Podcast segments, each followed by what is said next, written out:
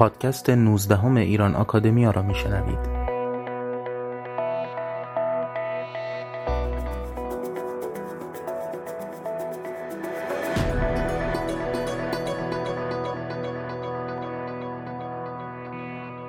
سلام دوستان. دوشنبه است و با اپیزود تازه‌ای با شما هستیم. در این اپیزود سخنرانی محسن متقی در کنفرانس ایران پس از چهل سال گسست ها و پیوستگی ها را میشنوید. این کنفرانس از سوی ایران آکادمیا با همکاری انجمن پژواک و دانشگاه لیدن در هلند در 11 ژانویه 2019 برگزار شده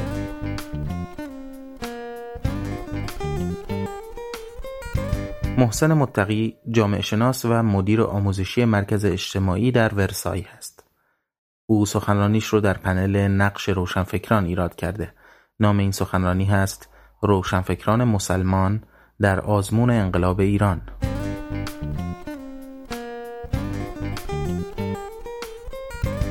یادآوری می کنم که لینک های این سخنرانی و سایر لینک های مفید در زیر پادکست آورده شدن و شما می‌تونید این پادکست رو در iTunes، Podbean و سایر اپلیکیشن های پادکست و همچنین کانال تلگرام و سایر وبسایت های ایران آکادمیا بشنوید، دنبال کنید و به اشتراک بگذارید.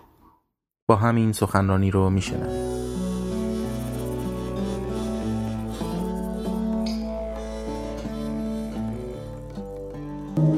نیکفریه که توضیح دادن. گفتن وقتی که امروز به انقلاب نگاه می‌کنیم انقلاب اون چیزی که شاید در خاطره ما بود یا تصوری که ما از انقلاب داشتیم شاید آنچنان به حقیقت نپیوست و امروز هر کس از زند خود داره یار این انقلاب میشه یا در موافقت و یا در مخالفت. درباره همه انقلاب ها این عقیده در هر صورت وجود داشته. به طور کلی در تاریخ نگاری انقلاب ما با دو سنت روبرو هستیم. سنت گسست و سنت تداوم.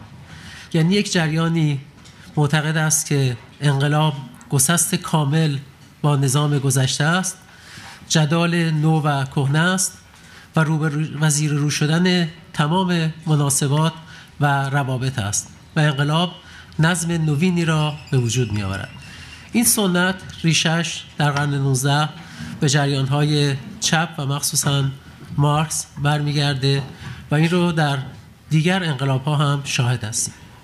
جریان دوم جریان گسست هست جریان تداوم هست که این جریان معتقد هرچند که یک رویداد عظیمی در بخشی از تاریخ یک ملت اتفاق می افتد با این حال تمام روابط به سرعت از بین نخواهند رفت روابط زیر رو نخواهند شد و بخشی از روابط گذشته در نظام جدید باز تولید می شوند به همین دلیل داوری کلی درباره انقلاب و اینکه آیا انقلاب همه روابط رو درست کرد یا بد کرد یا خوب کرد نیازمند پژوهش های دقیق و مهم است.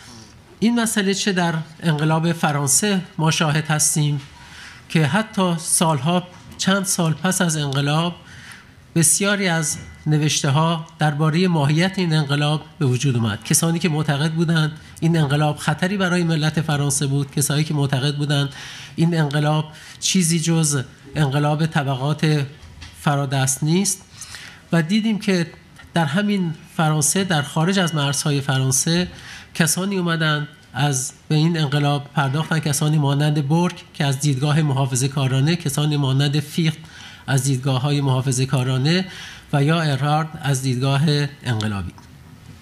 من فعلا به این مسائل که در انقلاب فرانسه یا در انقلاب روسیه و حتی در انقلاب الجزایر هم این مسئله وجود داشت که پس از انقلاب در هر صورت پرداختن به انقلاب کار بسیار ساده نیست.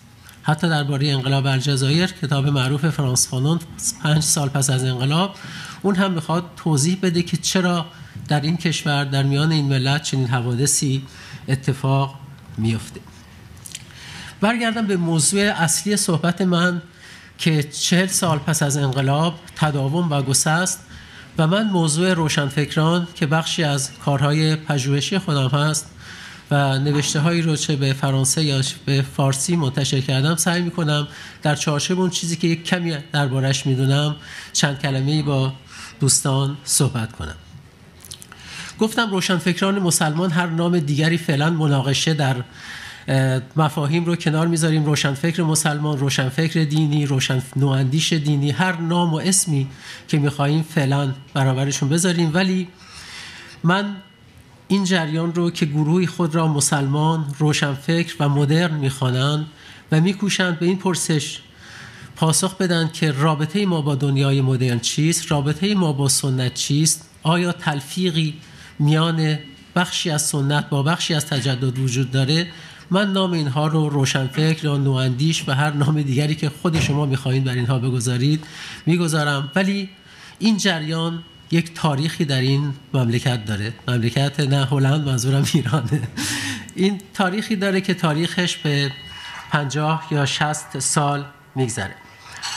در این وقتی که من میکوشم که به این جریان روشنفکران مسلمان و نواندیش دینی از جنبه تاریخی و از جنبه مفهومی بپردازم.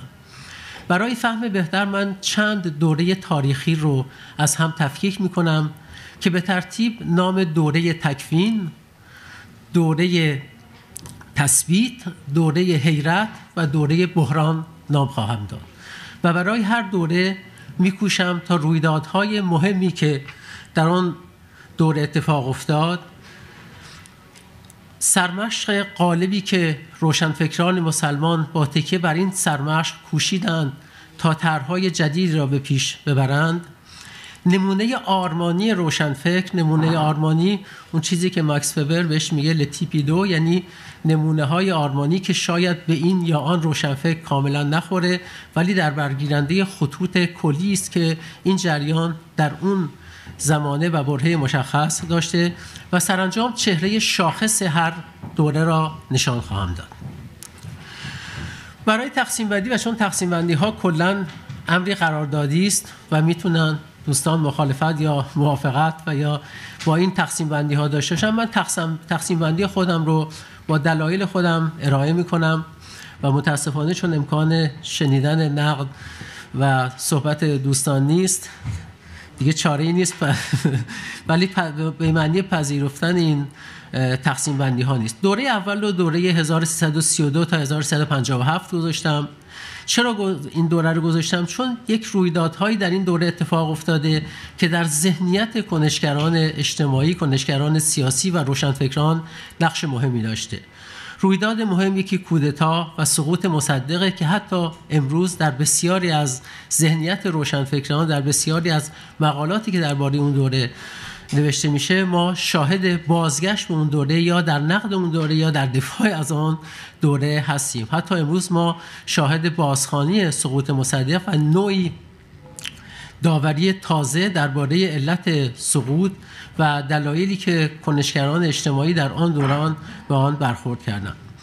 رویداد دوم جنبش 15 خرداده که اون هم به نوع خودش در ذهنیت بسیاری از کنشگران حداقل مذهبی در موافقت و کنشگران غیر مذهبی در مخالفت با 15 خرداد نقش مهمی داشته. حداقل روحانیت حاکم بر ایران پس از انقلاب نقطه آغاز حرکت خودش رو حرکت 15 خرداد میدود سرمشق غالب در دوره اول چی بود؟ سرمشق غالب در سالهای 32 تا 57 در حوزه سیاست سرمشق غالب استبداد ستیزی که نوعی پاسخ به سرکوب سیاسی مخصوصا پس از کودتا بود یعنی بسیاری از روشنفکران هدف اصلی خودشون رو مبارزه با استبداد سیاسی مطرح می‌کنن در حوزه نظری ما شاهد نوعی علم باوری هستیم. علم باوری یعنی یک نوع سیانتیزم یعنی اعتقاد به این که باور به این که علم پاسخگوی همه مشکلات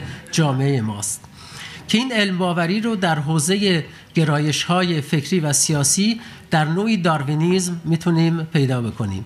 داروینیزم در دوره به عنوان علم غالب بر بسیاری از روشنفکران مسلمان و غیر مسلمان بود. بیدلیل نیست که مهدی بازرگان تمام هم خودش رو تلفیق و سازگاری دین با علم می‌دونه. چون تنها راه دفاع از دین در اون دوران سازگاری دین با علم بود. کسانی مانند یدالله صحابی میکوشه با نوشتن کتاب خلقت انسان در قرآن نشان بدهد که داروینیسم نه تنها با داده های دینی ناسازگار نیست بلکه ما می‌توانیم روایتی از دین و روایتی از قرآن و روایتی از آیات الهی رو به دست بدیم که هیچ گونه ناسازگاری با داروینیسم نداشته باشه. سرمشق غالب دیگری که بسیاری از روشنفکران مسلمان رو تحت تاثیر خودش قرار داد مارکسیسم بود. مارکسیسم در سالهای 32 تا 57 و مخصوصا از 42 تا 57 سرمشق غالب نه تنها روشنفکران چپ بلکه روشنفکران مسلمان بود. به این معنی نیست که روشنفکران مسلمان روشنفکران اسلام مارکسیستی بودند. به این معنی بود که تمام دغدغه خودشان پاسخ به پرسش هایی که ایدولوژی مارکسیسم در برابر آنها قرار می‌داد بود. بسیاری آنها نوشته های شریعتی اگر کلام مارکسیستی رو از نوشته هایش بگیریم خیلی نوشته هاش ضعیفتر خواهد شد. بسیاری از آثار شریعتی به نوعی پاسخ به پرسش های مارکسیسم چرا باید مبارزه کرد؟ مسئله طبقاتی چیست؟ شریعتی تا به آنجا پیش می رود که حتی اسطوره های اسلامی رو تبدیل به مبارزه طبقاتی می‌کنه. قرائت شریعتی از داستان حابیل و قابیل قرائت شریعتی از جنگ های پیامبر قرائت شریعتی از شهادت حسین و قرائت شریعتی از تاریخ اسلام به نوعی تبدیل کردن اسطوره های مذهبی به ایدولوژی های سیاسی است. نمونه آ...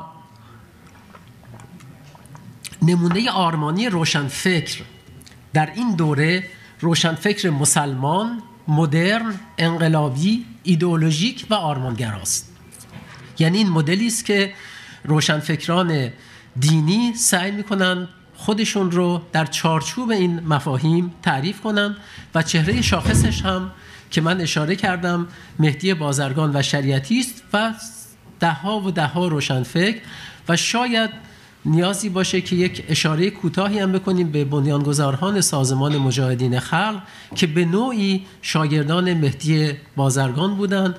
منتها در اختلافاتی که با مهدی بازرگان پیدا کردن محمد حنیف نژاد بعدا از نسبت آزادی کناره گرفت و سازمان مجاهدین خلق رو با دیگران بنیان گذاشت. و بی دلیل نبود که مهدی بازرگان در دادگاه دوران شاه گفت ما آخرین کسانی هستیم به, به, به اون فرد نظامی که با زبان با شما صحبت می‌کنیم. نسلی که پس از ما خواهد آمد با اسلحه با شما سخن خواهد گفت. این چیزی بود که بعدا اتفاق افتاد. این دوره اول دوره دوم رو من اسمش گذاشتم میان دوره. میان دوره به خاطر اینکه دوره خیلی سختی است و دوره است که ما به اون صورت چهره های شاخص روشنفکری دینی یا اسلامی ندیم. دوره حیرت رو گذاشتم دوره 1357 تا 1366 68 ببخشید. 68 رویداد مهم این دوره لازم به گفتن نیست که انقلاب ایران و نقشی است که اسلام در انقلاب ایران بازی کرد. جدا از هر داوری که درباره دین و نقش دین داشته باشیم. این که آیا تمام انقلاب ایران رو می توانیم به دین اسلام تقلیل بدهیم غلطه. ولی از سوی دیگر این که اصلا نقشی برای دین نقشی برای خمینی نقشی برای روحانیت قائل نباشیم این هم گمان می‌کنم نوعی تقلیلگرایی است که کمکی به فهم بهتر انقلاب ایران نخواهد کرد. پس انقلاب ایران و نقش اسلام که پرسش مهم و دورانسازی رو برای روشنفکران مسلمان و گذاشت و اون نسبت دین با سیاست بود. اگر در گذشته میکوشیدن تا نسبت دین رو با علم با مارکسیزم تعیین کنند پس از انقلاب اسلامی و حکومتی که نام حکومت اسلامی بر خود گذاشته بود بخشی از روشنفکران که خود را همراه با ایدئولوژی برآمده از انقلاب نمی‌دانستند کوشیدند تا به این پرسش پاسخ بدهند که رابطه سیاست با دین در عصر حکومت دینی چیست. نکته دیگر شروع جنگ و باز تولید شهادت در فضای پس از انقلاب بود. و رویداد مهم دیگری که نقش بسیار اساسی در روشنفکران دینی برای گذر از انقلاب به اصلاح داشت فروپاشی مارکسیزم و پایان نوعی آرمانگرایی انقلابی بود. فروپاشی مارکسیزم تنها فروپاشی کمونیسم از نوع روسی و حتی دیوار برلن نبود در خود جامعه ایران نیز این حرکت مانند پتکی بر اندیشه و افکار بسیاری از روشنفکران مسلمان و غیر مسلمان وارد کرد. دوره بعد در این دوره ما آنچنان روشنفکر شاخصی نمی‌بینیم در حوزه و بعدا باز خواهم گشت بعضی از روشنفکران از سالهای 1965 66 و مخصوصا عبدالکریم سروش ولی در هر صورت در این سالها دوران حیرت دوران پاسخگویی به مسائل سیاسی مسئله جنگ و درسته که مطالعات استراتژیک در ایران وجود داره. کسانی در هلوش خوینی ها شروع به کار می‌کنند ولی در هر صورت چهره شاخص و نوشته های مهمی نیست. دوران بعدی یا دوران سوم پس از دوران حیرت دوران من تثبیت گذاشتم. اگر دوران تکوین بود و دوران حیرت بود کم کم جریان روشنفکری دینی یا روشنفکری اسلامی چون قبل از انقلاب روشنفکری دینی نمی‌گفتن روشنفکران مسلمان می‌گفتن واژه روشنفکری دینی مال سالهای پایان دهه 60 دوران تثبیت روشنفکری دینی از سال 1168 تا 1388 رویدادهای مهم همون پایان آرمانگرایی انقلابی پایان جنگ پایان جنگ خودش یک مسئله مهم و آغاز دوران اصلاحات به چیزی که در فرهنگ سیاسی ایران دوران اصلاحات که در بود اقتصادی تحت عنوان دوران سازندگی و در, و در بود سیاسی به عنوان توسعه سیاسی نام برده که اگر بخوایم تقسیم بندی کنیم دوران رفسنجانی و دوران خاتمی. دوران رفسنجانی دوران سازندگی دوران گذر از انقلابیگری در تمام سخنرانی ها و اینها وجود داره. سرمشق قالب این دوران خداحافظی با انقلاب رویگردانی از انقلاب و طرح اصلاح طلبی در روایت های گوناگون به نوعی بسیاری از کنشگرانی که در انقلاب شرکت کردند و خودشان از جوانانی بودند که به نحوی در این انقلاب ایران یا انقلاب اسلامی نقش داشتند.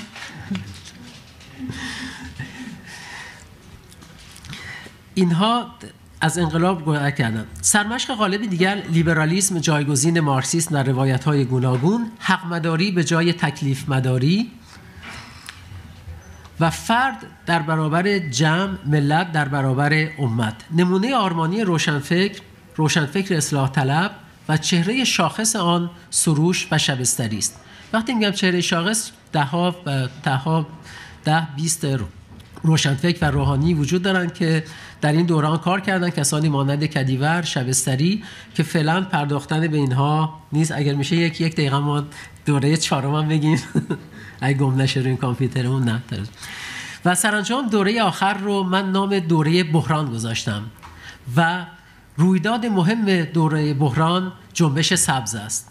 جنبش سبز که نوعی رویکرد جدید به مسئله سیاست به مسئله فرد به مسئله ملت به مسئله اسلام و به مسئله حکومت مطرح می کند در این یک دقیقه نشانه های بحران رو نام می‌برم. نشانه های بحران پایان ایدولوژی ایدولوژی که کلام مقدس در دوران پس از پیش از انقلاب بود در دوران پس از انقلاب کم کم تبدیل به نوعی فحش میشه. هر کسی میگه من ایدولوژی ندارم من مدافع ایدولوژی نیستم و یک نوع پایان ایدولوژی و یک نوع روی, روی گرداندن از ایدولوژی در بین روشنفکران تر میشه. دوم کم شدن نقش روشنفکران. در جنبش سبز روشنفکران به عنوان کنشگران اصلی نقشی در جنبش سبز نداشتند و هیچ روشنفکر شاخصی که خود را نظریه پرداز جنبش سبز بدوند نیست. نکته دیگر پایان روشنفکران بلند پرواز که فراد خسروخاور در اون در بحثش در بی بی سی مطرح کرد. پایان روشنفکران پرواز و روشنفکران پیامبرگونه. یعنی روشنفکرانی که رسالتی برای خود قائل بودند و میکوشیدند جامعه را از نقطه آ به نقطه ب ببرند و سرانجام ظهور فردیت جدید که تحت عنوان با پرسش رأی من کو خود را تجلی می‌دهد. سرمشق غالب نیز نوعی اخلاق گرایی است. منظور من نیست که اخلاق گرایی به این معنی که کم کم اخلاق جایگزین دین میشه. یعنی کسانی که تا در گذشته مدافع نوعی دینداری بودند و حتی اخلاق را بر اساس دین تبیین می‌کردند میکوشند که مرزهای اخلاق و دین را از هم جدا کنند و بر اساس نوعی قرائت از تاریخ فلسفه اسلامی و مخصوصا گرایش معتزله معتقد به پسینی بودن پیشینی بودن اخلاق نسبت به دین هستند.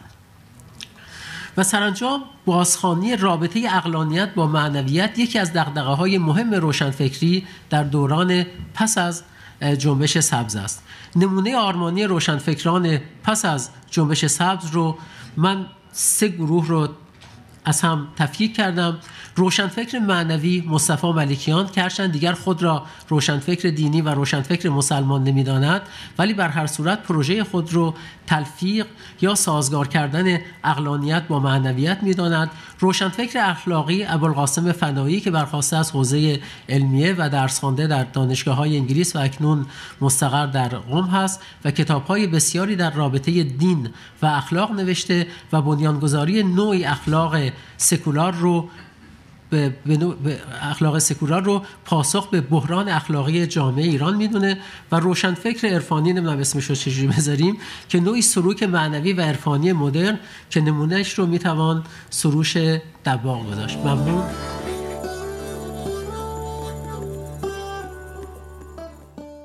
نوزدهم این اپیزود پادکست ایران آکادمیا رو شنیدید. اگر این پادکست رو مفید ارزیابی می‌کنید اون رو حتما به اشتراک بگذارید و به دوستانتون معرفی کنید. تا دوشنبه دیگر و اپیزودی تازه. بدرود.